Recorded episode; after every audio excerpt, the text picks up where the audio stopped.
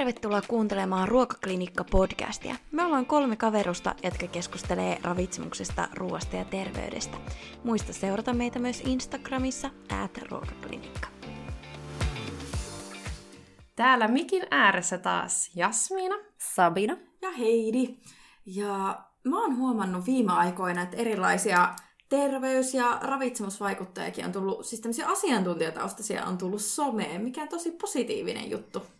Joo, ihan mitä nyt itse on niin vuoden ajan tämmöistä asiantuntijatiliä somessa tuolla Instagramin puolella pitänyt, niin ihan tuntuu, että varsinkin sen jälkeen tietysti oma somefiidi on aika, aika niin kuin kyllästetty kaikella ravitsemusaiheisella, mutta tuntuu, että ihan niin kuin jatkuvasti tulee lisää. Mikä on siis aivan vain positiivinen asia. Joo, ja kaikilta eri tieteen aloilta mun mielestä on ollut ihanaa oikeasti päässyt tutustumaan muihinkin tieteen aloihin, niin kuin vaikka johonkin psykankin juttuihin, mitkä on ehkä itsellä jäänyt vähän sillä vähemmäksi. Niin, ja mikä erityisen positiivista tässä on, koska niinku mu- muut, jotka on puhunut kyllä näistä samoista aiheista, niin on ollut pitkään somessa ja näitä tilejä on paljon, mutta sitten siellä ei ole niinku, välttämättä aina sitä koulutustaustaa tai niinku, viedään tosi jotain semmoisia ääripääjuttuja niin kuin eteenpäin ja sitä omaa ideologiaa, eikä semmoista niin kuin, mihinkä tiede, tiede niin kuin juurikin perustuu. Joo, että nimenomaan semmoisia niin kuin, äh, mun mielestä tässä kohtaa heti hyvä niin kuin erottaa, että, se, että joku tekee ammatikseen jotain, vaikka terveyteen liittyvää, niin se ei vielä tarkoita, että hän olisi niin kuin asiantuntija. Että mm. kyllähän sä voit tehdä työksessä mitä vaan, mutta se ei tarkoita, että onko sulla niin kuin oikeasti perehdyttävää koulutusta ollut siihen. Mm. Eli se, että joku kaupallinen tili vaikka, niin se ei vielä takaa sitä, että olisi sitä tieteeseen pohjautuvaa, mm. vaikka se tieto, mitä siellä jaetaan. Ja niin kuin, mun mielestä kaikista semmoinen niin kuin, hankalin ryhmä itsellekin hahmottaa on tämmöiset valmentajat ja valmennukset, koska ei ne lähtökohtaisesti jokainen valmentaja ole huo, no voiko sanoa huono tai niin semmoisen virheellisen tiedon levittäjä, vaan niin kuin sillä nimikkeellä toimii monta erilaista toimia, joista osa toimii järkevillä periaatteilla, vaikka heillä ei olisi vaikka ravitsemusaiheesta yliopistokoulutusta, he voi silti niin kuin ajaa tämmöisiä niin kuin ravitsemustieteen periaatteissa olevia asioita, mutta sitten toinen sama valmentaja voi niin kuin hyvin erilaista diettiä esimerkiksi suositella. Joo, ja sama siellä on niinku taustalla tosi usein tosi eri nimisiä koulutuksia, mitkä niinku voi kuulostaa tosi fiksuilta, mutta sitten jos niitä alkaa tutkimaan enemmän, niin ne onkin jotain ihan muuta tai ei ole kauhean kattavia. Niin siitäkin, joo. joo, ja siis se voi olla var, niinku, Ää, varsinkin niin kuluttajalle tai sanotaan niin ihan tämmöiselle tavan tallaajalle, joka somessa nyt tykkää vaan seurata joita vaikka terveysaiheisia tilejä, niin voi olla hirveän hankala, eikä varmaan edes osata ajatella sitä, vaan se fiidi, jos se on hyvin harmonisen näköinen ja siellä on niin joku kiva nimike, vaikka joku valmentaja tai joku ekspertti, niin se tota, tulee niinku semmoinen hyvin asiantuntija fiilis siitä. Mutta se, mistä asiantuntijuudesta me niinku puhutaan, on nimenomaan se koulutustausta ja se, no jos nyt mietitään vaikka ravitsemuksen alalta, niin se, että siellä on, on niinku jonkunlainen ää, pätevöittävä koulutus ihan oikeasti, jota niinku katsotaan, että se on riittävä sitten. Mm. Ja tänään me siis puhutaan ravitsemus- ja terveysaiheesta sosiaalisessa mediassa ja ehkä sivutaan vähän li- siihen liittyviäkin asioita, mutta pääpaino siinä. Ja just mitä toit esiin ton Jasmiina toi fiiliharmonia ja muutenkin somea seurataan sen takia, että se on viihdettä. Mm. Toisaalta sieltä osa hakee niinku uutta tietoa, vaikka niinku esimerkiksi te, jotka kuuntelette meidän podcastia, niin varmaan haluatte niinku näistä ravitsemus- ja terveysaiheista oppia lisää, mutta sitä halutaan kuitenkin sille rennosti kuluttaa, että se ei ole semmoista opiskelua tai muuta, että luettaisiin kirjasta, mikä on paljon semmoista kuluttavampaa, vaan semmoista niin kuin, he, sanotaanko rennompaa ja helpompaa. Ja toisaalta niin kuin, jotkut on todella taitavia jotkut somevaikuttajat pelkästään jo siinä, että he osaa luoda niin kuin, seuraajille mielenkiintoista sisältöä, mutta välttämättä se tietopohja siellä takana ei ole kuitenkaan niin kuin, asiantuntemusta, vaan se, että miten ne asiat vaan tuodaan esille. Nimenomaan, ja osa niistä henkilöistä voi olla vaikka markkinoinnin ammattilaisia, eli he todellakin tietää, miten saada ihminen koukuttumaan johonkin tietoon ja miten saada ihminen niin kuin kiinnostumaan, mutta sitten, että onko heillä sitä asiantuntijuutta vaikka terveystietoon liittyen, niin sehän on ihan eri asia, ja tämä on varmaan missä niin kuin, sanotaan, että tieteellinen tieto kamppailee just siinä, että miten saada tuotua sitä luotettavaa tieteellistä tietoa esim. me terveysalan ammattilaiset, joilla taas ei ole sitä niin kuin viestinnän tai markkinoinnin niin kuin kaupallisen puolen ehkä tämmöistä koulutusta. Ja joillakin taas sit se osaaminen on tosi vahvaa, niin sitten he pystyy ehkä ohittamaan jonkun verran siinä tai ottaa etumatkaa. Joo, ja sekin kyllä tuo sitten il- semmoista illuusiota, että jos miettii, että jos sä seuraat jotain tiliä, joka on sulle tosi mielenkiintoinen, vaikka joku semmoinen lifestyle-juttu, ja siellä saattaa olla tosi paljonkin seuraajia, niin sitten yleensä jos sillä tilillä vaikka tulee joku yritysyhteistyö jonkun yritys Xn kanssa, joka vaikka mainostaa jotain heittää vaikka vitamiinia, niin helposti ihmiset niinku uskoo, että tämän on oltava totta, just koska ne on seurannut sitä niin pitkään. Eli mulla on tästä itse asiassa aika hauska semmoinen, no ei, ei itse asiassa ollutkaan niin hauska, mutta semmoinen esimerkki, että yksi kaveri just sanoi, että se seurasi jotain, tai on seurannut tosi pitkää yhtä podcastia, ja siellä puhuttiin yhdestä dietistä, niin sitten tota, hän sanoi, että kyllä hän niinku uskoo, että tämä toimii sen takia, että koska hän on niinku kuunnellut tätä podcastia niin pitkään ja niinku kokee tuntevansa tämän henkilön, joka siinä puhuu. Niin, eli hän on saanut tämän sun kaverin luottamuksen Joo. käytännössä. Että se on Et siinä... illuusio, mikä Joo. siinä tulee, että tämän on puhuttava totta. Joo, ja toi varmasti niin kuin nimenomaan somessa tulee se semmoinen henkilökohtainen. Siis somehan muutenkin aiheuttaa ehkä vähän semmoista, että mä, mä niin tuntuu, luulee, että tuntee jonkun ihmisen, mm. vaikka sä oot ainoastaan seurannut sitä somessa.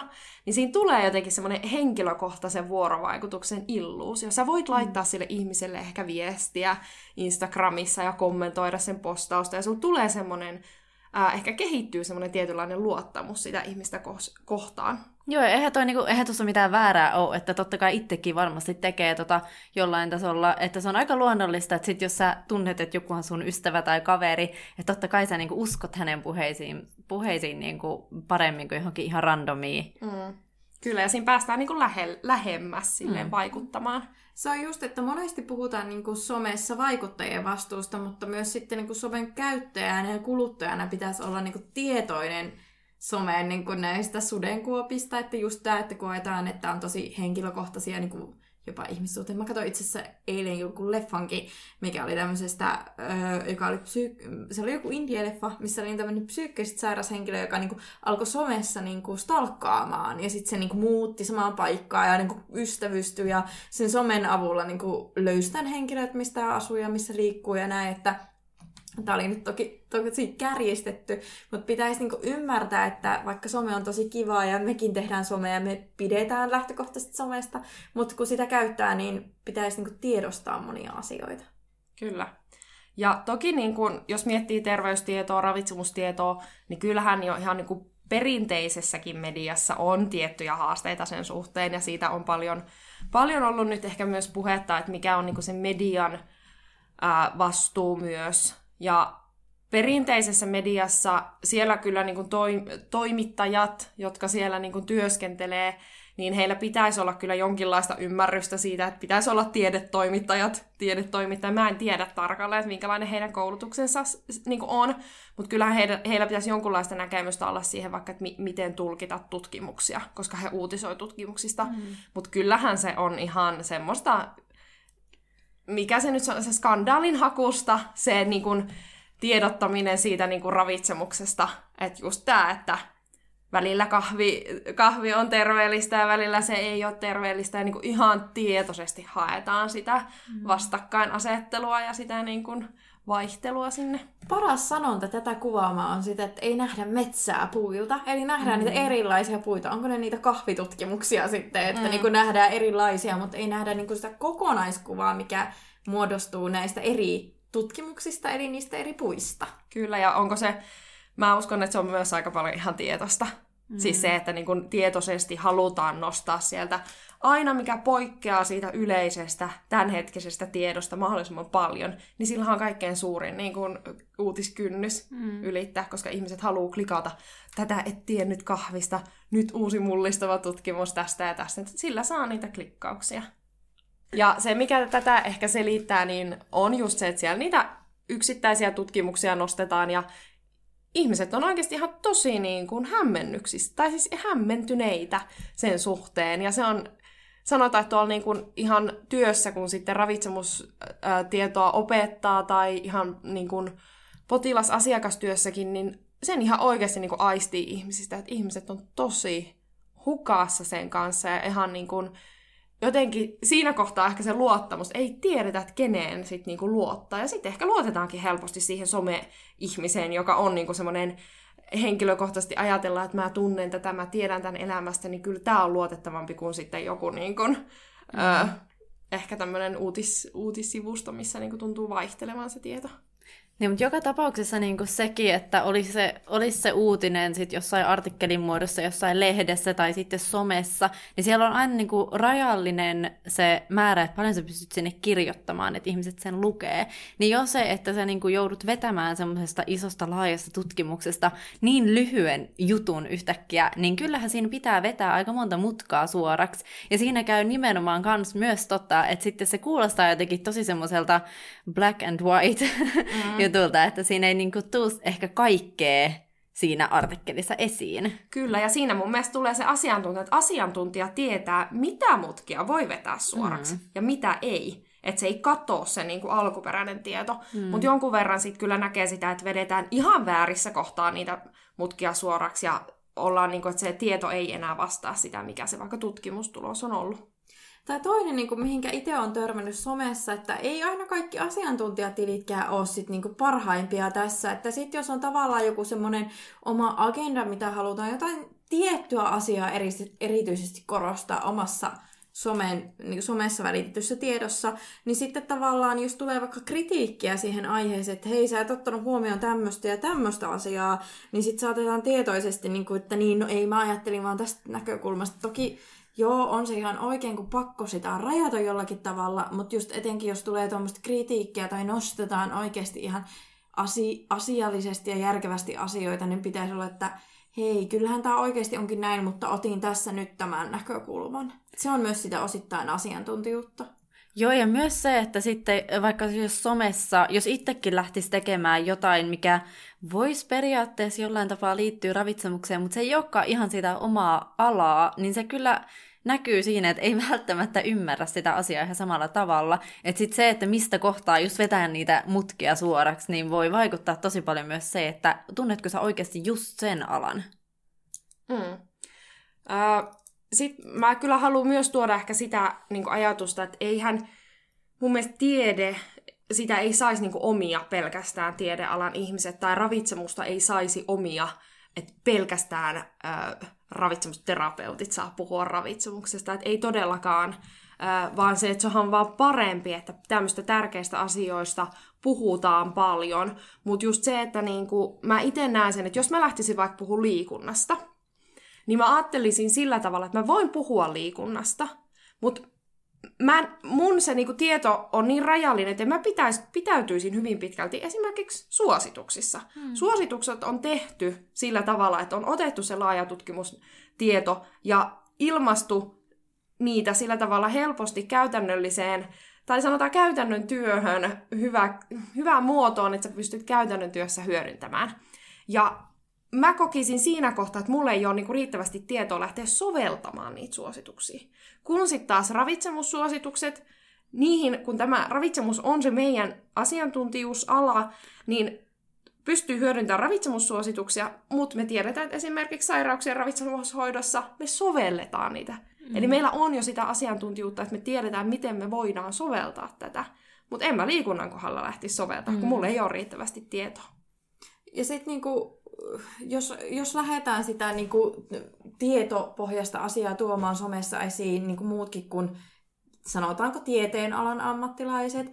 Se on kyllä tosi hyvä juttu ja toisaalta mä ajattelen, että semmoiset henkilöt, jotka ei ole niin vahvasti siinä tiedemaailmassa kiinni, osaa nostaa semmoisia aiheita, jotka niinku suurta yleisöä kiinnostaa esiin. Mitä mä uskon, että monet, niinku, jotka on mahdollisesti hyvin kapeaan, vaikka ravitsemussakin johonkin yksittäiseen asiaan keskittynyt omassa tutkimustyössään, niin ei osaa ajatella muita. Et siinä tulee myös sitä vuoropuhelua, että joku nostaa esiin jonkun asia ja sitten niin kuin tieteen puolelta lähdetään etsiä siihen niin kuin sitä vastausta ja mahdollisesti lähdetään tekemään sit uutta tutkimusta. Kyllä se vaatii sitä vuoropuhelua, mutta pitää sitten olla niin kuin myös tuo hahmotus siitä omasta osaamisestaan, että mistä ja miten ja mitenkä diippiä tietoa tuo niin kuin esiin. Joo, ja toi on varmasti yksi, niin kuin mä koen, että asiantuntijuuden niin kuin tärkeimmistä määritelmistä se, että sä hahmotat sen sun asiantuntijuuden ja nimenomaan sen rajat. Että sä tiedät, että missä kohtaa sä sanot, että hei, tää ei ole nyt enää sitä niin kuin mun ydinosaamista. Että nyt voi, voi olla, että pitää niin kuin vähän tarkistella asioita ennen kuin lähtee sanomaan jotain. Ja se on kyllä tosi tärkeää, että sit, koska kyllähän kaikki totta kai tulee aina puhumaan ruuasta. Me kaikki syödään ruokaa, kaikki tulee sitten puhumaan. Mutta mulla oli ainakin tosi iloinen yllätys viime viikolla. Mä kuuntelin muutamiakin podcasteja, niin jopa kahdessa niistä puhuttiin jotain niin kuin ruokaan tai ravitsemukseen liittyvää, niin musta oli tosi ihana kuulla, että niissä molemmissa sanottiin, että hei, tämä ei ole meidän ala, että me ei itse asiassa tiedetä tästä mitään, älkää uskoko meihin, että nämä on vaan meidän omia niin kuin, tämmöisiä mieltymyksiä. Joo. Äh, ihanaa, että tätäkin on, mm-hmm. mutta tota, mä oon sitten taas törmännyt myös, myös ihan niin päinvastaiseen. Äh, kuuntelin erästä hyvin suosittua podcastia, joka ei liity niin kuin terveysasioihin äh, sinällään. He ei ole niin kuin profiloitunut miksikään terveyspodcastiksi. Siellä sitten puhuttiin hyvin tämmöisiä niin kuin tiettyjä, äh, tietyistä tutkimuksista, että kannattaako raskauden aikana mennä sokerirasituskokeeseen. Ja sitten he ihan niin kuin ja toinen oli vaan, että mä oon sitä mieltä, että se on aivan turha. Että se kuulostaa jotenkin todella rasittavalta. Ja mä olin ihan, että ei voi olla todellista, että miten nämä ihmiset niin kuin, jotenkin, he puhuu siitä, että tai jotenkin mutuili. Sanotaan, että he mutuili ihan hirveästi sen aiheen ympärillä. Ja mulla tuli semmoinen olo, että heitä ei edes haittaa se. Että jollekin saattaa jäädä todella niin kuin väärä mielikuva siitä, että minkä takia vaikka terveydenhuollossa tehdään tiettyjä testejä. Ja se oli mun mielestä tosi huolestuttavaa. Että jotenkin ajateltiin, että no ei, tai en mä tiedä mitä he ajatteli, en mä nyt voi laittaa sanoja heidän suuhun, mutta siis se, että tuli semmoinen tunne, että he jotenkin vähän niin kuin ajattelivat, että he voivat tuoda heidän mielipiteitä ja ihmiset ei ota siitä niin kuin onkeensa, mutta ihmisethän ihan hirveästi niin kuin uskoo, mitä niin kuin, somessa vaikuttajat esimerkiksi sanoo, vaikka he ei olisikaan sen alan ammattilaisia, niin kyllä siinä on ihan hirveä se vastuu, ja se pitäisi ymmärtää. Ja mun mielestä niin kuin terveys on vähän eri asia lähteä mutuilemaan kuin sitten ehkä joku muu. Niin ja toisaalta se on ihan fine, että sanoo, että no minä en mennyt vaikka rasituskokeeseen mm. raskaudessa, on ihan fine, mutta niin kuin, kyllä mä siihen niin kuin muistuttaisin, että tämmöinen niin kuuluu siihen kuitenkin tehdä, että terveydenhuollossa sitä kuitenkin suositellaan, mm. että siinä käydään, että, sit, niin kuin, että jos siihen tulee toi muistutus perään, niin kyllä se, kyllä se kuulijakin sen onneksi sitten kuulee sieltä. Kyllä, ja se on vähän niin kuin semmoinen disclaimer, ja siinä ehkä huomaa, että on otettu vastuuta siitä, että sanottu, että hei, että että tämä sit on vain minun oma mielipiteeni ja on mm. ymmärretty, eikä jätetä kuulijan kaikkea sen kuulijan vastuulle, että no kyllä sen pitäisi itse ymmärtää tästä, että en mä ole mikään terveydenhuollon ammattilainen. Mm. Sitten toinen tai yksi asia lisää, mikä tähän niin kuin virheellisen tiedon levittämiseen somessa liittyy, niin on se, että jos kirjoitetaan jotain tekstejä, jotka ei sitten vastaa niin kuin näitä yleisiä suosituksia tai yleisiä niin kuin tieteen puolesta olevia käsityksiä asioista, ja joku niihin kommentoi, tai useat henkilöt kommentoi niihin siten, että he niin kuin pyytää oikaisemaan tai väitteitä tai kertoo muita, niin sitten herkästi niitä joko niitä kommentteja poistetaan, aletaan melkein niin kuin haukkumaan, että lähdetään tosi niin kuin henkilökohtaisiksi asiassa, tai sitten poistetaan niitä koko postauksia, että tavallaan niin kuin itse arvostaa enemmän sitä, että pidetään niin kuin asiat asioina, että voi, jos mä kirjoitan vaikka ruokaklinikan Instagramin jonkun jutun, niin saa mua tulla oikaisemaan, jos mä en ole vaikka tiennyt jotain asiaa, ja se on vaan hyvä, että tuodaan niitä asioita esille, mutta toki se vaatii sitten kommentoijalta, että semmoista että ollaan asiallisia ja pysytään siinä asiassa, ei niin kuin lähdetä henkilökohtaisuuksiin. Mutta myöskin se, joka on kirjoittanut sen, niin on hänellä vastuu sosiaalisessa mediassa, alleviivaan tätä sosiaalista, niin lähtee myös siihen keskusteluun. Toki asiatonta ei tarvitse sietää. Joo, mä oon ihan samaa mieltä. Tätä me ollaan jonkun verran pohdittu yhdessä toisessa porukassa, että voisiko sit olla myös sitä, että esimerkiksi me, me ollaan yliopistossa opiskelleita, ja sanotaan, että akateemiseen maailmaan kuuluu se semmoinen kritiikin antaminen, kritiikin vastaanottaminen, ja se nähdään nimenomaan rakentavana, mm. niin kun, ja tiedeyhteisö käytännössä elää kritiikistä. Mm. Eli se jalostuu se tieto, kun sitä kritisoidaan. Mutta mulla on semmoinen käsitys, että joilla, joillakin sit, jos he ei ole tottunut tämmöiseen, niin he voi ottaa sen kritiikin todella henkilökohtaisesti. Mm. Ja vaikka se kohdistettaisiin siihen asiaan, niin he voi kokea, että tässä kritisoidaan nyt mua. Ja sen takia he ottaa sen niin, kuin niin voimakkaasti sit ja ei lähde siihen keskusteluun. Toki tämä just, että siinä on iso vastuu sillä myös, joka lähtee kommentoimaan, että miten hän tuo sen ilmi. Mutta se, että pystyykö ihminen niin näkemään sen siitä, että okei, puhutaan tästä asiasta, eikä että minua kritisoidaan ihmisenä. Niin ja kyllähän tässäkin akateemisessa maailmassa, mitä mekin ollaan tässä koluttu läpi, niin varmasti jokainen muistatte sen, niin kun on ensimmäistä kertaa tullut semmoista kritiikkiä, minkä on saattanut ottaa ehkä vähän sillain henkilökohtaisesti vastaan, että siinäkin on, mä muistan, että melkein esimerkiksi kandivaiheessa tosi paljon muistuteltiin sitä, että joo, että miten sitä kritiikkiä annetaan, miten sitä kuuluu vastaanottaa ja mitä sitten tehdään, että se ei niin ole sua vastaan, vaan se niin kuin oikaisee sitä tietoa, mitä sä toit ilmi.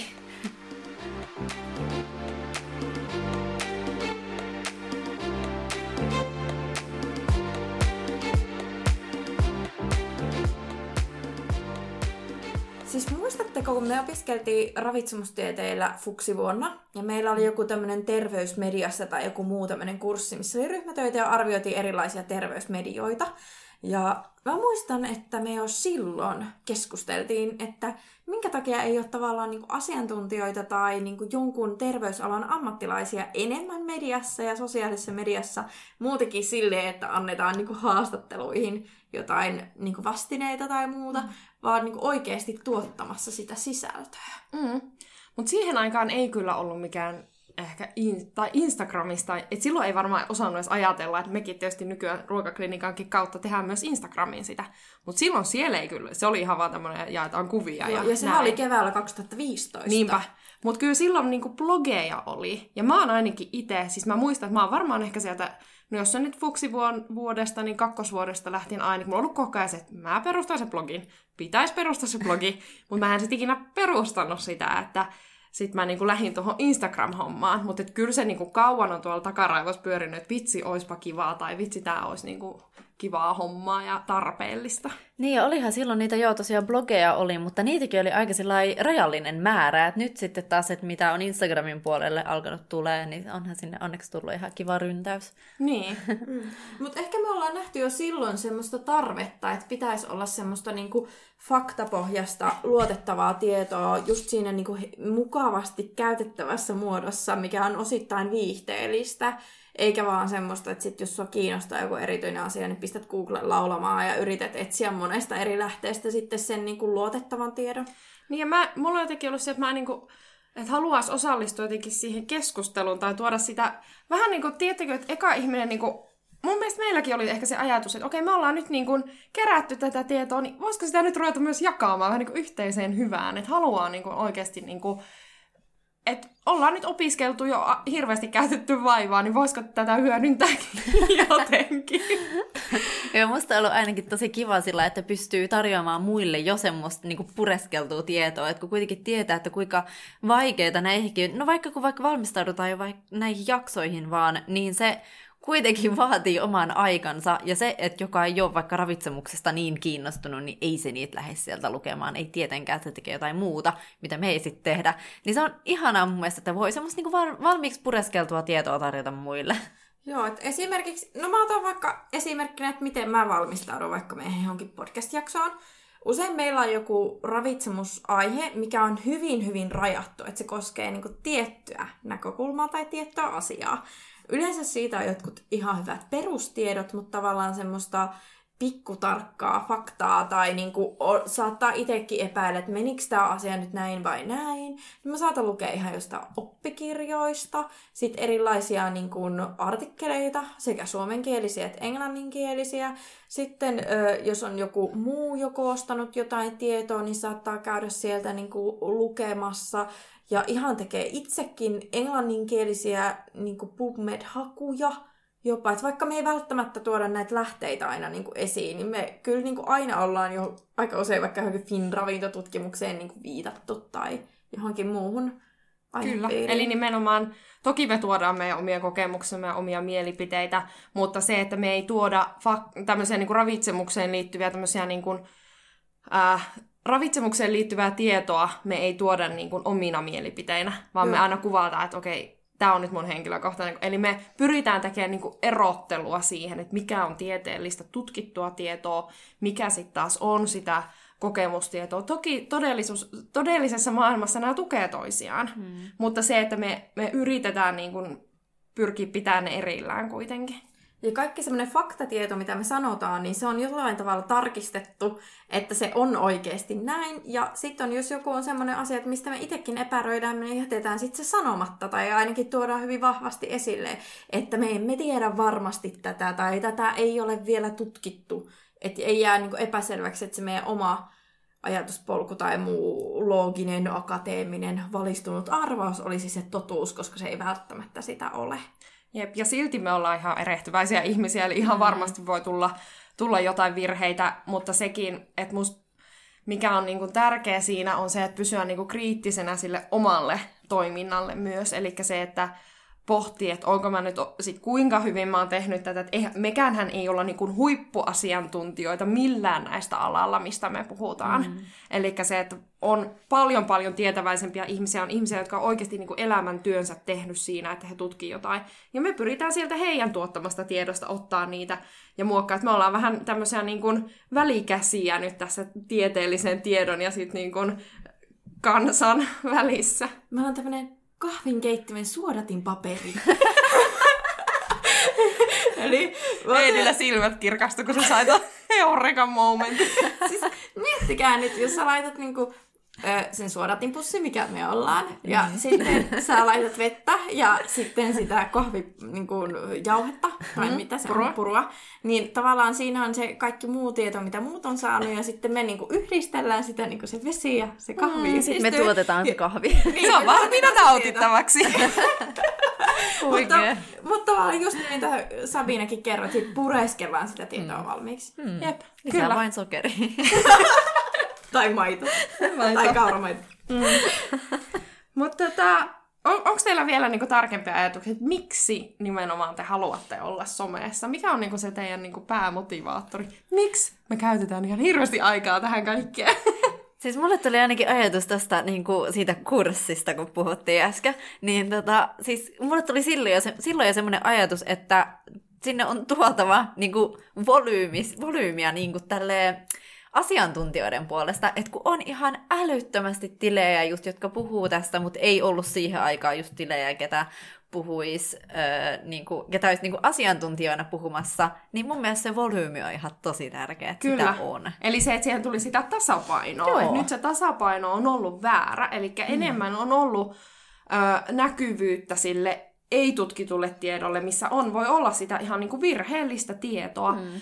Ja tiedetäänkin, että sitä on. Siis ihan oikeasti mulla on tästä tutkimustietoa, että ö, kahdeksan yhdeksästä somevaikuttajasta antaa nimenomaan ravitsemukseen ja vielä erityisesti tämä tarkasteli tämmöistä painonhallintaan liittyvää ravitsemustietoa, niin kahdeksan yhdeksästä antaa niinku väärää, väärää tietoa, joka ei kestä tämmöistä niinku tarkastelua, että oliko täällä nyt jotain lähdettä, oliko tämä jotain ihan niin kuin väärää tietoa, että ei tämä voi olla mahdollistakaan. Eli jos me ajatellaan toisinpäin, niin yksi Mm. yhdeksästä antaa semmoista legit ravitsemustietoa. Tämä oli siis Briteissä tehtävä tutkimus, tai tehty tutkimus, mutta joka tapauksessa tämä kertoo siitä, että miten väärä se, vääristynyt se tasapaino on. Eli tämmöinen väärä tieto tavoittaa ihmiset niin kuin paremmin kuin oikea tieto. Joo, ja sitten jos sä niinku lukijana, siis sä, jos sä et ole yhtään kiinnostunut, tai olet kiinnostunut, mutta et ole niinku itse mihinkään ravitsemuksen alalla, ja sä selailet tuolla nettiä,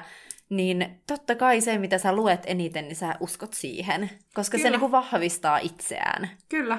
Ja se, mitä mä niin kuin ajattelin, että toki niin kuin lähde, no, lähdekritiikin niin kuin merkityshän tässä on ihan järjetön, mutta se, että sen kuluttajan ää, niin kuin, tai lukijan vastuu on ihan todella, tai ei vastuu, vaan se niin kuin, se, että mikä se lähdekritiikin taso on, niin se korostuu niin kuin tossa. Et sit jos lukee asiantuntijatietoa, niin siellä on jo niin kuin pyritty jo lähtökohtaisesti antamaan sitä ö, tutkittua tietoa ja on niin kuin ajateltu, että tämä on nyt vähän niin kuin tasapuolista kaikille. Mutta tuossa kohtaa esimerkiksi somessa niin se korostuu, että jos ihminen, ihmisellä on lähdekritiikkiä, niin hän pystyy vähän, että no onkohan tämä nyt ihan näin. Sitten hän lähtee selvittämään ja sitten hän voi saada, saada sitä oikeaa tietoa.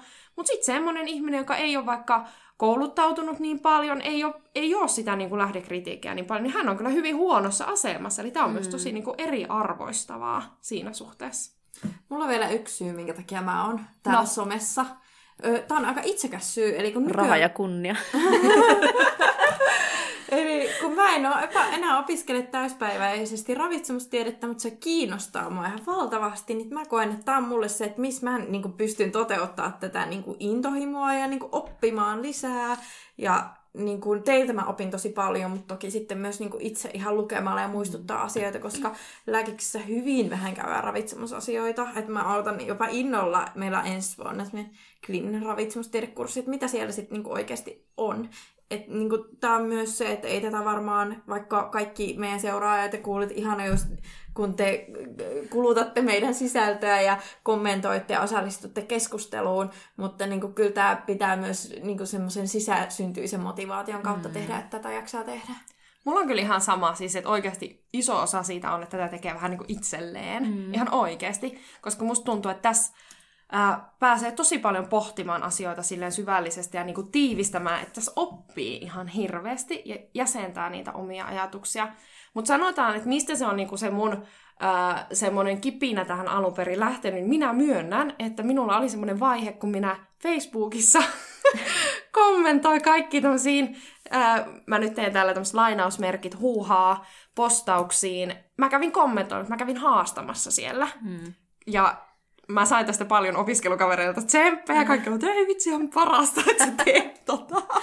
Ja se oli tosi palkitsevaa ja mä nautin siitä, kun mä pääsin haastamaan niitä ihmisiä ja jotenkin niin kuin haastaa myös sitä omaa esim. argumentointitaitoa, mm-hmm. niin sanotaan, että silloin se meni aika paljon sen negatiivisen kautta, että joutui paljon, niin kuin, että tuntui, että oli vaan kritisoimassa muita, niin sanotaan, että tämä on kivempaa nyt tämä, että itse tuottaa sisältöä, niin saa niin kuin, ehkä positiivisemman kautta tuoda mm. niin kuin sitä asiaa, mihin, miten niin kuin itse näkee asioita ja mitä tiede sanoo. Mm. Mä oon itse huomannut, että somessa niin kuin helposti lähetään siihen negatiivisuuteen, että vaikka puhutaan tieteellisen tiedon puolesta, niin ei välttämättä itse aina osata olla neutraaleja sen suhteen, vaan niin kuin saatetaan oikeasti hyökätä joitain ihmisiä niin kuin kohtaan, mitä niin kuin itse en näe millään tavalla hyvänä. Että mä mieluummin tuon tälleen positiivisen ja sen sisällön ja muun kautta niin kuin tätä omaa mielipidettä tai omaa ajatusta ravitsemuksesta esiin kuin silleen, että vaan musta maalaa muita, koska en mä toivo niin, että mullekaan tehtäisiin niin, niin miksi mä tekisin sitä muille. Toki mä voin asiallisesti käydä kommentoimassa, mutta mä todellakin haluan pitää sen niin kuin asiallisena. Joo, ja ei se niin kuin loppujen lopuksi ehkä sit edes edistä sitä asiaa, vaan se edistää nimenomaan sitä vastakkainasettelua. Kyllä. Jos ajatellaan, että tämä on oikein, tuo on väärin, te ette saa puhua tästä asiasta, kun te ette ole ammattilaisia, vaan nimenomaan, että miten, tai sehän on varmasti niin kuin suurin haaste tässä, mitä me tehdään. Eli mehän voidaan niin kuin jakaa sitä terveystietoa, ravitsemustietoa, ja meidän on hirveän helppo varmasti tavoittaa niitä ihmisiä, ketkä jo muutenkin on meidän kanssa samaa mieltä. Mm. Ja me ollaan joskus naureskeltukin sitä, että tuntuu, että somessakin se on aika paljon sitä, että Aa, oletko sinäkin samaa mieltä kuin minäkin, että no onpas tämä mukavaa. Mutta sitten jos yhtään tulee sitä niin kuin, ää, että mi- miksi olet tätä mieltä ja minä olen kyllä eri mieltä, niin sitten ollaan ihan niin kuin heti nyrkit pystyssä, että kehtaatkin tulla kyseenalaistamaan ihan siis myös tiede, tiede niin kuin, sanotaan tieteellisen tiedon puolustajilta tulee sitä, että sinkin kohtaa pitäisi niin kuin, mutta se on somen haaste, että nähdään, että siellä on ihminen siellä takana ja mm. miettiä, että miksi hän ehkä tällä tavalla, niin kuin, mikä, eihän me voida tietää, mikä se toinen, toisen tausta on, että onko siellä jotain, että on pettynyt jostain syystä tieteelliseen tietoon, vaikka terveydenhuollosta tosi huonoja kokemuksia. Siellä voi olla niin paljon kaikkea, niin se ihmisiähän me kaikki ollaan ehdottomasti, eikä yhtään parempia toinen kuin toinen. Joo, ja onhan se niin, että sit kun johonkin kommentoi, niin se on jotenkin helpompi semmoinen kirjallinen kommentti ottaa hyökkäävänä, kun sä et kuule sinne sitä äänensävyä, sä et, sä et niin kuin näe, mitä siinä tapahtuu muuta. Muutenkin tässä someen tekemisessä haasteet. Musta tuntuu, että monesti semmoiset ravitsemusasiat, mistä niin kuin meillä on semmoinen yhteinen näkemys ja toki tieten kanssa niin se on aika semmoista harmaata, että se ei ole sitä mustavalkoista, mikä kiinnostaa ihmisiä. Ja sitten toisaalta niin kuin, mulla on aina semmoisia eettisiä pohdiskeluja oman pääni sisällä, että mulle tuli mieleen tämmöinen juttu, että mitä kävisi, jos mä postaisin ruokaklinikan tilille ö, reseptin banaaniletuista. Nehän mielletään niin tämmöisissä fitness, wellness piireissä tosi terveellisiksi. Tai niillä on tullut semmoinen niin juttu, että ne edustaa jollain tavalla mm. terveellistä syömistä. Ja vähän niin kuin terveellisiä herkkuja Joo. tai semmosia. Ja itse ajattelee niitä vaan, että ne on ruokana, mistä mä nyt satun tykkäämään. Ja se on itse asiassa aika hyvä niin kuin iltapala, että se on täyttävää, mutta maistuu hyvältä ja näin. Mutta sitten jos mä julkaisisin sen ja mä en toisi sitä niin kuin erityisesti esille, niin sitten tavallaan me, te, meidän seuraajat, jotka menisitte sinne meidän ruokaklinikan Instaan ja katsoisitte sen kuvan, niin te ajattelisitte jotenkin, että minä suosittelen erityisesti nyt näitä, juuri näitä banaanilettuja, mistä minä tein tämän ö, ohjeen. Että tavallaan niin kuin, pitää tosi paljon niin itsekin miettiä sitä, että minkälaista sisältöä tuottaa. Että saa semmoisen, että sais, ei toki aina voi saavuttaa sitä, että se reaktio tai mielipide siihen postaukseen, minkä mä oon tehnyt, tai podcast-jaksoon kommenttiin, minkä mä oon sanonut, on se, minkä mä oon ajatellut, kun ymmärretään asioita väärin ja ajatellaan eri näkökulmista, mutta tämäkin on niinku yksi haaste. Joo, ja just se, että miten ihmiset tulkitsee jonkun asian, kun me ollaan niin erilaisia, jokainen mm. just nimenomaan sieltä, sieltä niin omasta näkökulmasta, omien niiden ö, linssien läpi tulkitsee asioita, niin jollekin vaikka, jos puhuu vaikka sallivuudesta, ruokavaliosta, niin toiselle se, mikä mielikuva sallivuudesta, niin on se, että nyt sit ei välitetä enää mistään ja nyt syyvää pelkkiä herkkuja päivästä toiseen. Toiselle se tarkoittaa semmoista niin kuin joustavuutta siinä ruokavaliossa ja se, että on, on monipuolisesti eri ruoka-aineita, ei rajoita mitään tiettyä. Eli tuntuu, että joutuu aika paljon miettimään sitä jotenkin astumaan siihen niin kuin toisen asemaan, että no mitenköhän kaikella tavalla tämän voisi tulkita väärin.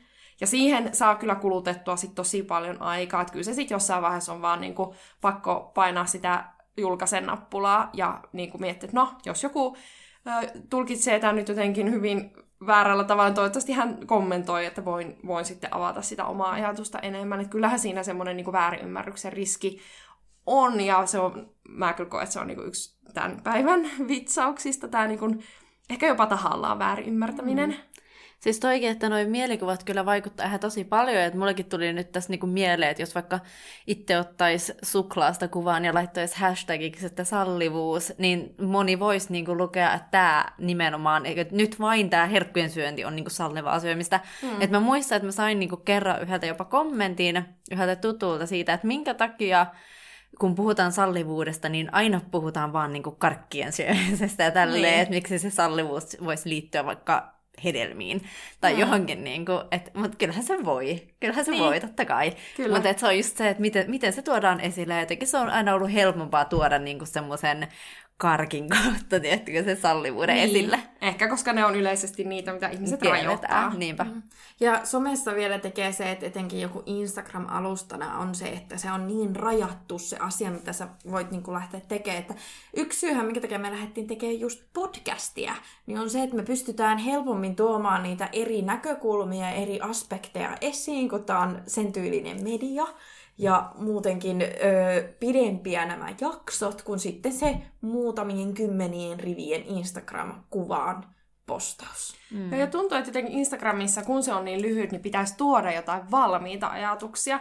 Ja se, että mä tykkään podcastissa siitä, että voi ehkä niinku pohdiskella enemmän asioita ja jättää joskus ehkä lauseita kesken ja olla silleen, että tätä ei tiedä. Tuntuu, että Instagramissa se pitää olla semmoista tykitystä, että no nyt tämä on näin ja tämä on... Mm. Eihän se tietenkään tarvi olla, mutta siitä tulee ehkä se paine. Mutta kyllä mä silti ihan siis myönnän rehellisesti, että kyllä mulla monesti voi olla senkin jälkeen, kun ollaan podcastia äänitetty, niin sitten jäädä niinku miettimään, että voi vitsi mä sanoin sen noin, että mitä jos joku tulkitsee sen nyt tällä tavalla tai tällä tavalla, että ei vitsi, olisiko pitänyt sanoa näin. Että kyllä se jotenkin tuntuu, että tuolla omassa alitajunnassa jotenkin vähän niin kuin pelkää, että mitä jos joku ottaa tämän nyt ihan väärin. Mm-hmm. Ja se on kuluttavaa sillä tavalla, että se varmasti voi monille olla myös kynnyskysymyksen, että miksei vaikka sitten halua lähteä someen asiantuntijana, mm-hmm. koska joutuu jonkun verran, niin kuin, tai siinä on niin kuin, omat riskinsä. On, ja joutuu niinku vähän kestämään semmoista, että kaikki ei mene aina niin kuin sä olit just ajatellut. Mm. Mutta mm. myös tämä, me ollaan huomattu myös tässä podcastin teossa, että ei meidän kaikki jutut, mitä me, me oltiin luettu tai mieleen, ne ei välttämättä sovikaan sit siihen keskusteluun, mitä meille syntyy, vaikka ne olisi sinänsä tärkeitä pointteja, tai sitten ne on muuten vaan niin irrallisia juttuja, että niitä ei niinku tämän ö, mediatyypin takia, kun tämä pitäisi olla mukavaa kuunneltavaa, niin kannattaa ottaa esiin. Niin sitten ei tämäkään ole, niinku, vaikka me tehdään jostain aiheesta niin jakso, niin ei se ole kaiken kattava tieto siitä mm. tietystä aiheesta, vaan se on rajattu tieto siitä aiheesta.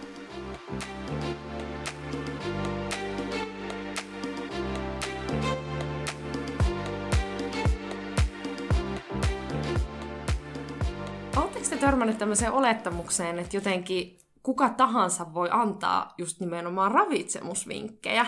Tai jotenkin, että koska me kaikki syödään ruokaa, niin me kaikki ollaan syömisen asiantuntijoita. Siis joo, ehdottomasti. Ja se mun mielestä tulee tosi paljon nimenomaan eh, niin influenssereiden tai tämmöisten kautta, että sitten jotenkin ajatellaan, että just se, että jos kaikki, kaikkihan me syödään ja sitten vaikka havaitaan itsellä, että kun syön näin ja näin paljon leipää, niin se aiheuttaa minulle näin tällaisia ja tällaisia asioita, niin se jotenkin sen kautta sitten ajatellaan, että tämä on faktaa ja minä voin sen tuoda, koska olen asiantuntija vähän niin kuin tässä omassani. Tai niin kuin yleistetään sitä omaa kokemusta niin kuin yleiseen juttuun, vaikka onhan meilläkin kaikilla omia niin kuin, semmoisia mielipiteitä tai semmoisia itseen kohdistuvaa tietoa, että minä tiedän, jos minä syön näin tai jätän tämän asian syömättä, niin minulle tapahtuu näin. Mutta se ei tarkoita sitä, että me voidaan se tieto, mitä me käytetään itseemme, niin yleistää muihin. Siis mulla on tästä esimerkki. Mulla siis siitä lähtien, kun me hankittiin koira, niin mä en ole ollut sen jälkeen kipeänä kertaakaan. Oho. Ja se on ollut meillä kuitenkin kaksi vuotta. Ja sitä ennen mä olin kipeänä aina pari kertaa vuodessa. Ja tämähän on hirveän helppo, että nyt mä niinku selittäisin tämän asian sillä, mm. että kun hankkii koiran, niin ei enää sairastu. Ja mähän voisin tehdä tästä bisneksen. ei, mutta siis se, että se olisi hirveän helppoa, että mä lähtisin tätä niin kuin, äh, nyt niin kuin jotenkin kertomaan yleisenä totuutena. Että tä- tälleen se menee. Mutta kun itse on jonkun verran harjoittanut tämmöistä niin kuin kriittistä ajatusta ja niin kuin esimerkiksi tutkimuksiin liittyvät, mitä kaikki sekoittavia tekijöitä, tässä voi olla vaikka mitä sekoittavia tekijöitä. Mm. Ja tässä voi olla aika iso vaikutus myös sattumalla. Niin Eli se, että mä osaan myös kyseenalaistaa se mun oman ajatuksen, että no, voihan se olla, mutta se voi olla myös ihan monesta muustakin syystä johtuvaa. Että niin kuin se, että osaa niin kuin kriittisesti arvioida se, että mistä voidaan vetää tämmöisiä johtopäätöksiä. Ja toinen näkökulma tuohon sun esimerkki, että saattaahan se oikeastikin olla osa tekijä, mutta se ei ole se, mikä selittää sen kaiken. Mm, tai että se aina kävisi näin. Että mm. nyt kaikki, ketkä hankkii koiran, niin heillä ei ole enää flunssaa sen jälkeen. Mutta yksi, mikä, niinku, mikä tämmöisiin some-influenssereihin, vaikuttajiin liittyy, tämä nyt on tietysti iso, iso niin kuin keskustelu sinä, sinänsä, mutta musta tuntuu, että ravitsemukseen liittyen, niin sä saat itsellesi paljon vaikutusvaltaa jo sillä, jos sä näytät hyvältä. Mm, jos sulla on, jos su, sä niin kuin näytät siltä, mihin nykyiset kauneusihanteet osuu, niin ihmiset ajattelee, että kun tämä antaa ravitsemusvinkkejä, niin hän on varmasti niiden ansiosta tuon näköinen – ja jos minä syön, kuten hän neuvoo, niin minustakin tulee tuon näköinen. Vaikka hän ei välttämättä syö niin kuin hän neuvoo. Kyllä, ja vaikka välttämättä, vaikka me syötäisiin ihan kaikki samalla tavalla, niin me ei näytettäisi samalta. Nee. Mm. Mutta se on niinku, että myös se, että mitä ihmiset arvostaa. Että a- onko se arvostus siinä niinku koulutuksessa. Että katsotaan, katsoako ihmiset, käykö ne katsoo vaikka Instagramista tarkalleen, että mikä tämän koulutus on, vai käykö ne katsoa tarkemmin, miltä tämä ihminen näyttää, haluanko mä ottaa täältä vinkkejä. Ja sitten muutenkin tämä liittyy somessa siihen omaan niin henkilöbrändäämiseen, että ennen oli näitä lifestyle-blogeja, mutta nykyään ne on myös Instagramissa ja on myös niin tämmöiset lifestyle-bloggajat alkanut tekemään podcasteja. Ei sinänsä mitään, mutta siihen lifestyleinkin kuuluu myös, myös sit se ruoka. Ja mä itse koen, että tämä lifestyle on vähän niin kuin sisustuksen hygge, Mm. Tavallaan, että se on niinku monta asiaa ja se on semmoinen fiilis. Se on semmoinen, niinku, ihmiset ehkä kaipaa, että mäkin haluan tuon elämäntyylin. Ja siihen elämäntyyliin liittyy liikunta, ruoka, terveys, monet asiat. Mm. Niin tavallaan se on niinku myös somevaikuttajien helppo ottaa sinne, vaikka he ei olisi sen alan asiantuntijoita. Mikä on toisaalta ihan ymmärrettävää. Ja sä saat, kyllä se kertoo, että syön nyt tätä avokadoleipääni ja juon latteani onnellisena. Mutta se on eri asia, jos siitä asiasta aletaan väittää, terveysvinkkejä tai sanotaan, että no tämä avokado on nyt pakko olla tässä, että minä en sairasta flunssaa. Että se on niinku eri asia kuin se, että kerrotaan vaan, että minä syön tätä ja tämä on hyvää. Ja sitten kerrotaan vaikka joku tämmöinen, että no avokadossa on pehmeitä rasvoja, niin kuin siinä on että niinku se, että sit, se, jos siitä asiasta kerrotaan niinku virheellinen tieto, niin se tekee siitä sen huonon, ei lähtökohtaisesti se, että puhutaan ravitsemuksesta. Mm. Mm. Ja siis toikin, että ö, periaatteessa tämmöisessä lifestyle-maailmassa, niin siinä on myös ihan hyviäkin puolia, koska aika usein sit siellä profiileissa on vaikka semmoisia hedelmillä katettuja pöytiä ja hirveästi kasviksia, mitkä tuo värejä. Et eihän siinä niinku mitään pahaa siis sinällään, mm. jos ei sitä mm. aleta myymään sitten semmoisena, että öö, syö vain näitä ja niin jotain. Joo, ja muutenkin niin tämä terveys, ja se on myös tämä markkinakoneisto on mun mielestä tehnyt vähän sen, että ö, vähän niin kuin jostain laukuista, niin ajatellaan, että mitä kalliimpi laukku, niin sen parempi. Niin myös, että mitä enemmän sä satsaat rahaa sun terveyteen, on se kuntosalijäsenyys, onko se ruoka, onko se ostat jotain ravintolisää tai erikoisia elintarvikkeita tai käyt tietyssä kallissa paikassa syömässä, niin mitä enemmän sä laitat rahaa, niin sen oletetaan, että sen terveellisemmin sä elät, vaikka se ei ole todellakaan niin, vaan sä voit ilman mitään semmoista special-panostusta elää tosi terveyttä edistävää elämää. Mm. Tai sun elämäntapa voi olla semmoinen, että niinku tavallaan se kaupallisuus sotkee tätä kenttää todella paljon. Mä olin itse asiassa, mä olin kuuntelemassa jotain erään ihmisen tota, semmoista ravintovalmennusta olin kuuntelemassa, niin tota, se oli aika mielenkiintoinen, että siinäkin puhuttiin, niin kuin, että kasvikset on tärkeitä, mutta sitten se niin kuin, liitettiin siihen, että se pitäisi tulla jonkun semmoisen viherjauheen muodossa. Että just niin tämmöiset asiat sit vääristää sitä tosi paljon. Mm. Ja sitten mikä vielä ehkä niin kuin palautakseni siihen, että mitä niin kuin itse tekee, niin se, että nämä on niin kuin hyvin tämmöisiä mediaseksikkäitä ja jotenkin vedetään niitä niin kuin mutkia suoraksi ja mustavalkoisia ja joku superfood ja joku tietty vaikuttava ainesosa, ne on hirveän kiinnostavia ihmisistä. Mutta sitten kun mekin tiedetään sitä niin kuin kansanterveydellistä taustaa niin kuin ravitsemuksella, niin ei ne aiheet olisi niin mediaseksikkäitä. Mm. Että kyllä sitä joutuu itsekin somessa sitten miettimään, että minkälaista sisältöä sinne tuo. Toki sitä kohderyhmää pitää miettiä, mutta että sehän on hirveän kohdennettu, niin kuin, ja että ei siellä puhuta niistä merkittävimmistä asioista, koska ne on niin tylsiä, vaikka jostain suolan käytön rajoittamisesta, vaan sitten se saatetaan niin kuin, toki kääntää ihan jo päinvastoinkin, mutta että kyllä sen toki näkee ihan omassakin niin kuin siinä toi, niin kuin, minkälaisia aiheita valitsee. Mm. Ja jos palaa niin kuin, tähän asiantuntijuuteen, niin mun mielestä myös kertoo siitä asiantuntijuudesta se, että ei ehkä niin lähde välttämättä kaikkiin niihin megatrendeihin mukaan. Toki kannattaa niihin ottaa kantaa ja näin, mutta sitten mulla ainakin herää epäilys, jos mä löydän vaikka uuden... No, me ollaan paljon käytetty tätä Insta esimerkkinä niin Insta-tiliin. Ja siellä olisi vaikka erilaisia terveysaiheita, ja okei, perusjutut joo, mutta sitten jos siellä on joku postaus, missä on niinku hirveän selkeästi tuodaan tosi kärkkäästi joku nostetaan vaikka joku tietty aine tai ainesosa tai niin kuin kaupallinen tuote esiin, niin mulla alkaa niin kuin semmoiset hälytyskellot soida vähän, mm. että, on, että niin kuin, oot sä nyt kuitenkaan niin kuin tämän alan asiantuntija sittenkään?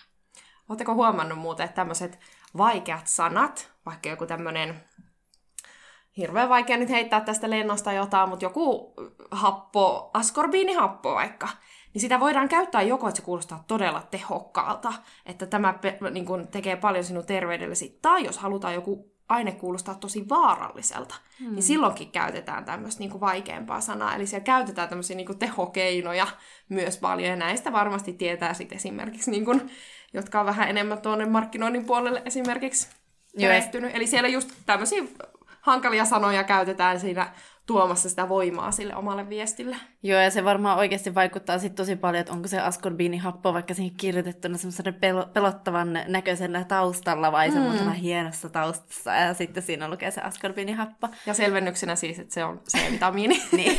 tai sitten meillä niin tulee tekstissä, niin minkälaisia emoja käyttää sen ka- niin mm. yhteydessä? Mm, onko ne semmoisia positiivisia vai semmoisia kauhua herättäviä pääkalloja? Mm. Mm. Mä haluaisin vielä niinku palata siihen, että miettii, että tosi paljon on influenssereita ja niinku vaikka, no vaikka esimerkiksi liikunnan alan ihmisiä, jotka kuitenkin antaa myös ravintovalmennusta ja näin, niin tota, sekin on niinku erotuksena sit siinä asiantuntijuutena, että mitenkä ne faktat on tarkistettu, koska mullekin tulee taas tästä niinku samasta ravintovalmennuksesta, mitä seurasin, niin mieleen esim. semmoinen juttu, että joku kysyy jostain, jostain että mitenkä mä tämän teen, kun ö, sanokohan se, että se on silloin keliakia tai että ei siedä gluteenia, niin sitten tämä ravintovalmentaja vastasi siihen, että no syöt tätä viljaa X, en muista mikä oli kyseessä. Ja sitten se alkoi pohtia, paitsi että oliko tämä vilja, te- olikohan tämä tehty vehnästä. No, anyway, ja jatko vaan. että se ei niinku tarkistanut sitä siinä, että oliko tämä. Ja se voisi olla esimerkiksi jollekin, jolla on keliakia, joka on vaarallista. Joo, ja yleisestikin tämä niinku henkilökohtaisten vinkkien antaminen somessa. Et luulisin, että jokainen, niinku, no sanotaan varsinkin terveysalalla, jos sä oot terveydenhuollon niin kuin, tota, toimija, niin sä tiedät, että sä todellakaan voi lähteä antaa mitään niin kuin, yksilöllisiä terveysvinkkejä somessa, koska mm-hmm. ihan siis niin kuin, eettisten kysymysten takia, potilasturvallisuuden takia, että se, että jos sä lähdet somessa, somessa sitten niin kuin, antaa yksilökohtaisia vinkkejä, niin ku, kenen vastuulla se on, jos se sitten meneekin pieleen tai mm. jotain. Ja mä itse niin ainakin pidän hyvin tiukkaa linjaa siitä, että kyllähän niitä viestejä tulee, että hei, että mulla on tämmöinen ja tämmöinen tilanne, niin ihan vaan joutuu sanomaan, että anteeksi, että ikävä kyllä en, en niin kuin somen kautta tämmöistä henkilökohtaista neuvontaa, en, en voi ottaa kantaa. Voi yleisellä tasolla puhua, mutta se, että miten niin kuin näkee sitten, että jotkut somevaikuttajat oikeasti vinkkaa, että joku tulee vaikka mainostaa jotain tuotetta, sitten että hei, että minulla on tämä ja tämä sairaus, vaikka suolistosairaus, ää, niin voinko minä käyttää? Sitten on se, joo, käytä vaan.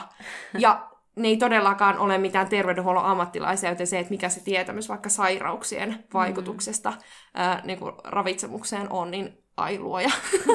tai toinen puoli tästä se, että kun some on edellinenkin rajallinen, niin sit jos sä niinku kysyt joltain vaikuttajalta tai asiantuntijalta tai jotain somessa, jotain henkilökohtaista, niin sä et siihen viestiin todennäköisesti laita niitä kaikkia asioita, mitkä vaikuttaa sen vastaajan päätöksentekoon. Mm. Ja hän ei välttämättä älyä kysyä niitä asioita, koska se on ihan eri niin face to face tai puhelimessa keskustella tai muuta kuin sit, niin kuin viestin välityksellä niin kuin kolmella rivillä kysyä jotain niin kuin just sopiiko tämä mun, kun mulla on tämä Crohnin tauti tai en mm. mä tiedä, niin kuin jotain ihan vastaavaa muistakin aiheisiin liittyen, niin siinä on niin kuin kaksi eri puolta vinkkiä antamisesta ja kyllä mä ainakin koen, että se laskee multa niin kuin sitä asiantuntijaa jos sanoo, voisi sanoa pisteitä, mm. niin se mm. laskee niitä, jos niin kuin mä näen, että joku antaa tosi henkilökohtaista mm. vinkkiä. Toki niin kuin yleisellä tasolla aivan erikseen, mutta niin kuin henkilökohtaiset neuvot.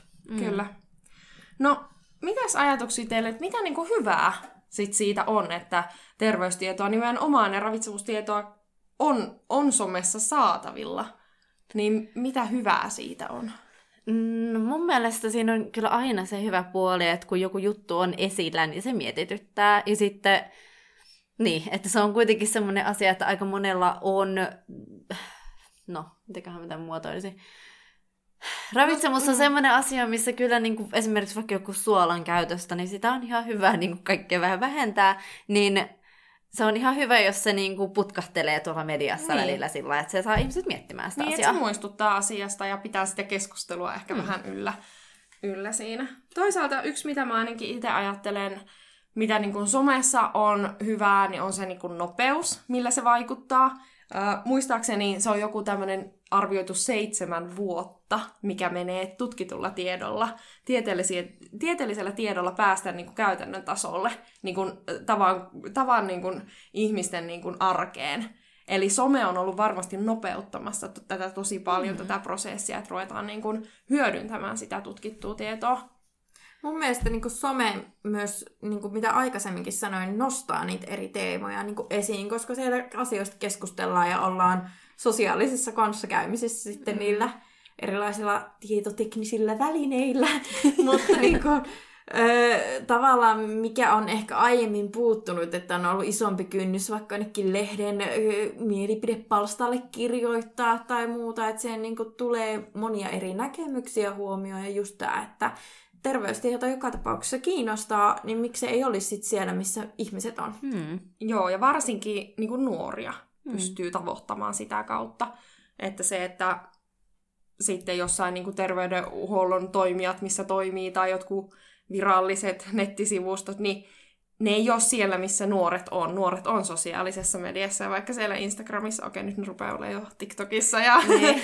varmasti ihan muissa paikoissa, mutta siis se, että missä halu, tai ketä halutaan niin kuin, tavoittaa, niin pitää miettiä, että missä he on. Niin, ja Instagramissa on kyllä ollut se tosi kiva puoli, että siellä on se sillä lyhyesti, että kun miettii, että ihmiset ei jaksa enää niin paljon lukea semmoisia pitkiä tekstejä tai siihen ei ole aikaa, niin se on musta ollut ihana, että siellä on semmoista, semmoista niin lyhyttä ja ytimekästä. Mm. Mutta tähän pitää vielä heittää, että pitäisikö meidän seuraava sitten, seuraavaksi alkaa tekemään TikTok-videoita. Pitäis.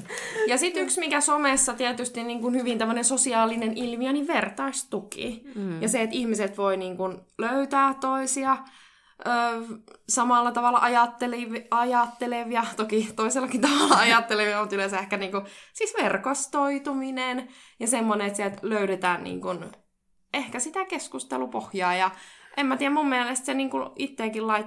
Jotenkin se, että sit jos vaan niin kuin olisi omien ajatusten kanssa, niin ei, se niin kuin, ei sitä tulisi haastettua niin paljon kuin sit, jos niin kuin keskustelee ihmisten kanssa ja lukee ehkä toisten postauksia ja näin. Se on musta vaan harmi, että some kuplauttaa niin pahasti, että mä oon huomannut omassa somessa sen, että ei mulle nouse niinku mistä vaikka etsii hashtagia tai muuta, niin ns. toisin ajattelijoita, mm. tai toisin ajattelijoita kuin itse, että niitä joutuu etsimällä etsimään. Että se niinku harmittaa, että sitten se vaan niinku tuntuu, että sitä omaa ajatusta vaan kaikki muutkin tukee ja niinku tavallaan hypetetään just samaa asiaa, vaikka mä toivoisin enemmän semmoista niinku keskustelua eri mielipiteiden kesken. Joo, toi on hyvä pointti. Ja sitten to, ton mä haluaisin ehkä vielä niin kun, jos miettii, että kun somessa ihmiset tekee, tekee sitä niin kun, ää, sisältöä, ja jos on sitten niin kun, tai me kaikkihan ollaan tietyssä kuplassa, eletään, niin se, että jos sä oot tehnyt pelkästään vaikka somessa jotain ravitsemustietoutta levittänyt, ja et ole vaikka, sanotaan, toiminut terveydenhuollossa, tai sanotaan, että sä asut pääkaupunkiseudulla, niin sulla on jo ihan vähän niin kuin kuplautunut ajatus siitä, vaikka minkälainen ihmisten ravitsemus on ja missä ne suomalaisten ravitsemusongelmat on. Että se, että mikä on jonkun niin kuin pääkaupunkiseudulla elävän korkeasti koulutetun naisen ravitsemusongelma, niin on vähän eri kuin Suonenjoelta Pertti 55V. Että mm. se, että myös se, että tuntuu, että välillä itse on vähän silleen, että No, onko se nyt se, että kiistellään, onko puolukka vai mustikka terveellisempi, niin se juttu, kun oikeasti kansanterveydelliset ongelmat on ihan niin kuin eri. Että kyllä tämä niinku kuplautuminen näkee, näkee myös siihen, siinä, että mikä se ihmisten ajatus siitä vaikka suomalaisten keskimääräisestä ravitsemuksesta on. Hmm. Mulle tulee myös mieleen se, että toisaalta niinku, kun tiede, tiedetilit seuraa kaikki toisiaan ja luetaan niitä juttuja ja niinku luotetaan toisa, toisaalta niinku toisen sisältöön niinku pitkälti, niin sekin voi aiheuttaa semmoista, niinku, että se, että jos se tiede niin kuin muuttuukin siinä välissä, mutta me niin kuin vaan luetaan toistemme juttuja, niin se kyllä aiheuttaa siinä myös sen riskin, että jää niin kuin se uusi tutkimustieto saattaa jäädä niin kuin huomaamatta, koska me mm. uskotaan aina sitä, joka seuraa on niin kuin uusimmaksi postannut vaikka siitä että mustikka on terveellisempää kuin polkka. Niin, kyllä. Mutta sitten mä en itse haluaisi niin nähdä, että jotenkin sosiaalisessa mediassa jaettava tieteellinen tieto olisi jotenkin niin kuin, kilpaileva niin, kuin, niin sanotun todellisen tieteellisen Ei. tiedon kanssa. Että kyllähän niin kuin, tieteelliset julkaisut, mekään ei olla tutkijoita, me ei mm. olla tieteen tekijöitä. Me ollaan niin kuin, tieteen tämmöisiä julkaisijoita ehkä, ja me, siis me ei olla, meillä ei ole tutkijakoulutusta. Mm. Ihan oikeasti, meillä ei ole niin kuin, kaiken, äh, kaikkein parasta mahdollista ammattitaitoa edes arvioida tutkitta, tai tämmöisiä niin kuin tieteellisiä artikkeleita. Mä mm. ihan siis itse olen sitä mieltä, siihen tarvii oikeasti tutkia koulutuksen. Mm. Että myös se, että niin kuin, tässä kohtaa taas se, että ymmärtää sen oman asiantuntijuuden niin kuin rajat. Ja kyllä se, että sit joku niin kuin oikeasti, joka on tehnyt sen elämäntyönsä sen jonkun aiheen parissa ja tutkinut sitä koko elämänsä, niin se, että kyllä siellä on sitten taas ihan jo eri tieto. Mm. Mutta sen tarkoitus onkin enemmän niin kuin sitä tie- tiedeyhteisöä viedä eteenpäin, kun sitten tämä on niin kuin sit vähän eri asiaa, että millä sitä pyritään sitten niin kuin, äh, kansantajuistamaan. Joo, että me ollaan ehkä niinku hyviä tässä popularisoinnissa, Joo. toisin mm. kuin sitten ne huipputason tutkijat. Mm. Toki sielläkin on poikkeuksia, mutta mikä on ehkä se niinku yleinen mielikuva, niin välttämättä ei osata tuoda sitten mielenkiintoisella tavalla tutkimustuloksia esiin muuta kuin siinä tiedeyhteisössä. Kyllä, mutta niin kuin tuossa aikaisemmin keskusteltiinkin, niin sehän on yksi kuitenkin tieteen tehtävä. Et ei pelkästään se, että tutkitaan asioita ja se, että nimenomaan se jäisi vaan sinne tiedeyhteisön, niin kuin, että he siellä onnellisen tietämättömänä, että kaikki, ei se, ei, ei se ole niin tänne kansan tasolle tullut. Mm. Niin kyllähän sekin olisi aika tärkeää, että siellä aika paljon tehdään sitä tutkimusta ja isolla rahalla, niin olisi se nyt ihan järkevää, että se tulisi käyttöönkin sitten mm. sieltä. Eli meitä suodatinpapereita tarvitaan. Niin. se oli päivän paras keksintö.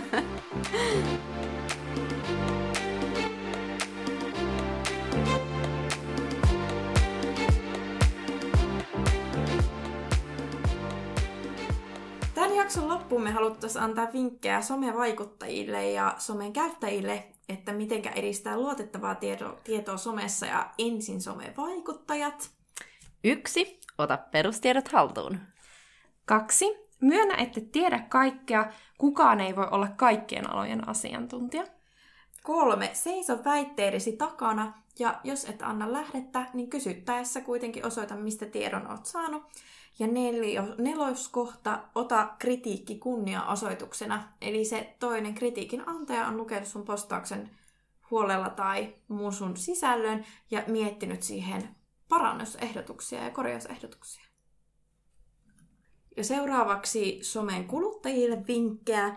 Yksi, kysy rohkeasti, mistä tieto on, jos asia mietityttää, ja sinulla on myös oikeus saada lähdetietoosi, jos sitä kysyt. Kaksi, tarkista tiedonjakajan koulutus ja tarkoitusperä. Kolme, muista, ettei sinun tarvitse seurata sellaisia soma- sometilejä, jotka jakavat kyseenalaista tietoa.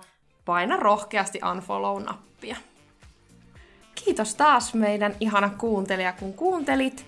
Ää, muista, että meidän podcast-jaksot julkaistaan joka toinen keskiviikko ja lisää luotettavaa tietoa löydät meidän Instagram-tililtä at ruokaklinikka. Ensi kertaan. Moikka! Heippa!